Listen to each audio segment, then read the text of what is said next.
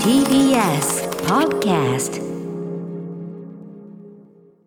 はい、あのーサンリオピューロランドでねやりますよというね、話しましたねめちゃくちゃ可愛まあかったです、とにかく日比さんが上がってくれて嬉しいんですよね。ぐでたまコラボ最高。ありがとうございます。はい、グッズもありますんで、あの、はい。ちょっと、はい、あの、ゲットできる分ちょっとおあ渡ししますんで。いやいやいや端かねら端までいやいやいや。ポチらポチらせていただきますもんまだちょっとね、どういうアイテムが出るかみたいな細かいところまで発表されていないんですが、はい。お楽しみにしてください。楽しみです。はい、でですね、えーラジオネームパニックステーションさん、はい。えーライムスターピューロランド当選しました。あーおめでとうございます。はい、個人的な推しキャラということもあり、当日は歌丸 with バツ丸ということで、お。えーバッドバツ丸くんとの絡みが見れたと今から来て、あ、バツ丸くん。いいですね。ダブルまるまるそその手もあったな、まるまる。いいですね。まるまるコンビ。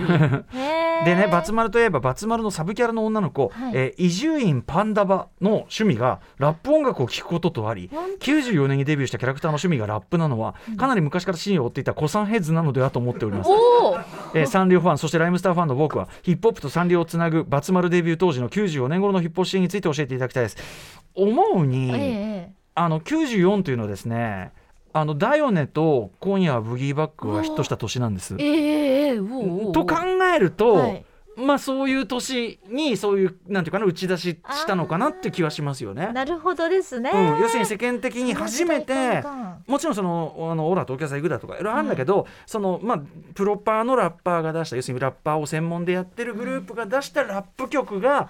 サビうんあのそうだね。あのみんな結構歌えるようなラップ曲のヒットが2曲も出たうん。曲なあの年なんでそういう意味では94年はまあ日本のヒップホップの中での、まあ、ある種こう世間的なブレイク年でもあるし。へえで94年の頃のヒップホップシーンについてということであれば同時にあのアンダーグラウンドシーンがもうグツグツ怒りで煮えたぎり切ってた時期でもあって。怒り？怒りです。つまりえっと、実はそのブレイクその第4年のヒットとそのブギーバックっていうのは、まあ、結構そのなんていうの本人たち的にはそこまでこんなに売れると思ってないあれやられるとこう、まあ、曲の良さもあってあの両方とも売れメガヒットになってったわけですけどあのそれまで直前までですねあの某そのレコーメジャーレコード会社がですね日本語のラップこれまでちょっといろいろやろうとしてきたけど、あの商売にならないからもう日本語ラップの曲は出しません宣言みたいなのをして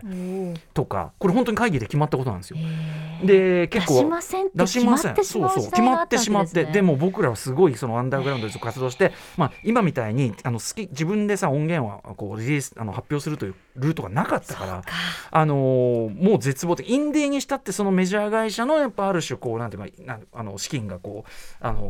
降りてきてのそのインディーとかで出すしかなかった時代なので。あの非常に絶望的な気持ちと怒りと、ええ。で俺たちこんなにこうがいいし頑張ってんのにみたいな感じで逆にそれによってそのシーンがすごく結束して、でもうそのもちろんその怒りを爆発させる、えーマイクロページャーというグループが出てそのページャーの影響を受けた、えー雷が出て、えー一方ではそのアメリカからブッダブランドが帰ってきて、あるいは同じくまあその帰国子女的なそのスキルを生かしたキングギドラがいて、えー一方ライムスターと例えばそのイーストイーストエンドはその後に大ブレイクしちゃうんだけどイーストエンドと、えーメロイエローのこっちのチームはそういうこうハードコア軍団とのその戦いに備えてというか対抗手段としてトップ・オブ・ザ・ヘッド即興のフリースタイル技術っていうのを開発してそあ。のよくその金ちゃん昔ねあのフリースタイルを生んだ男金ちゃん特集というのをやったんですけども、えー日本のヒップホップ史上最も過小評価された男メロイエロー金ちゃん特集。その即興のフリースタイルの技術って当時は誰も持ってないから次世代のぶあのあれですよ第5世代戦闘機ではあ。第5世代戦闘機を唯一手にしてあのこっちはこっちでその一見ポップみたいに見えるかもしれないけどあの喧嘩させたら誰にも負けないよみたいな感じでこう殴り込みにあちこちに行ったりとかということであのオーバーグラウンドではその2曲もヒットが出た年一方でアンダーグラウンドではでそうやってこうでもバトルっていうかねそのフリースタイルバトルの技術が開発されることで何が起きたかというと実は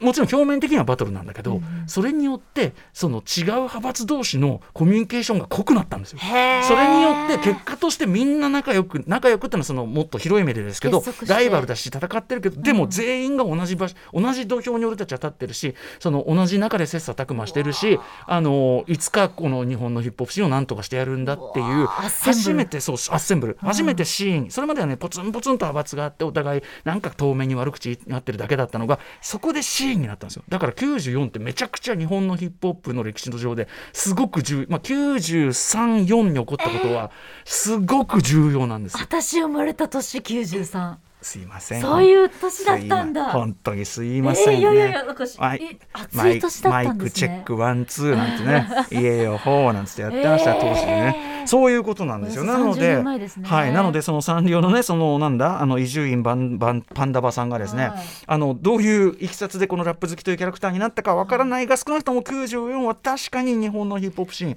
熱くなり始めた時期だしあ例えばそれこそ小林豊さんですよ。小林豊の TBS 元ねあの、はい。アナウンサーの小林豊小林豊さんじゃないですか、はい日比さん。豊さんが俺らがやってる超アングラな池袋のちっちゃいクラブでやってるあのヒップホップイベントに一人で遊びに来てた。要するにアンテナ張ってる人やっぱりだからあの人は波乗ってるんですよ。一人で遊びに来てた時代がまさに94ぐらいじゃないですかちゃんとあの人やっぱビッグウェーブちゃんと捉えてるんですよ。そうそうそう。だいもちろんダイオネブレイク前だと思います。豊さん。で俺ら見ててあれ小林豊じゃね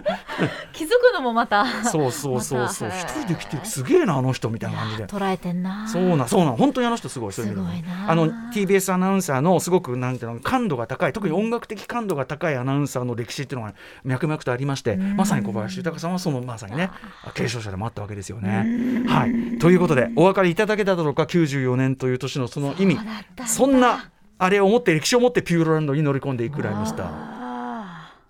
かな？station after 66 junction.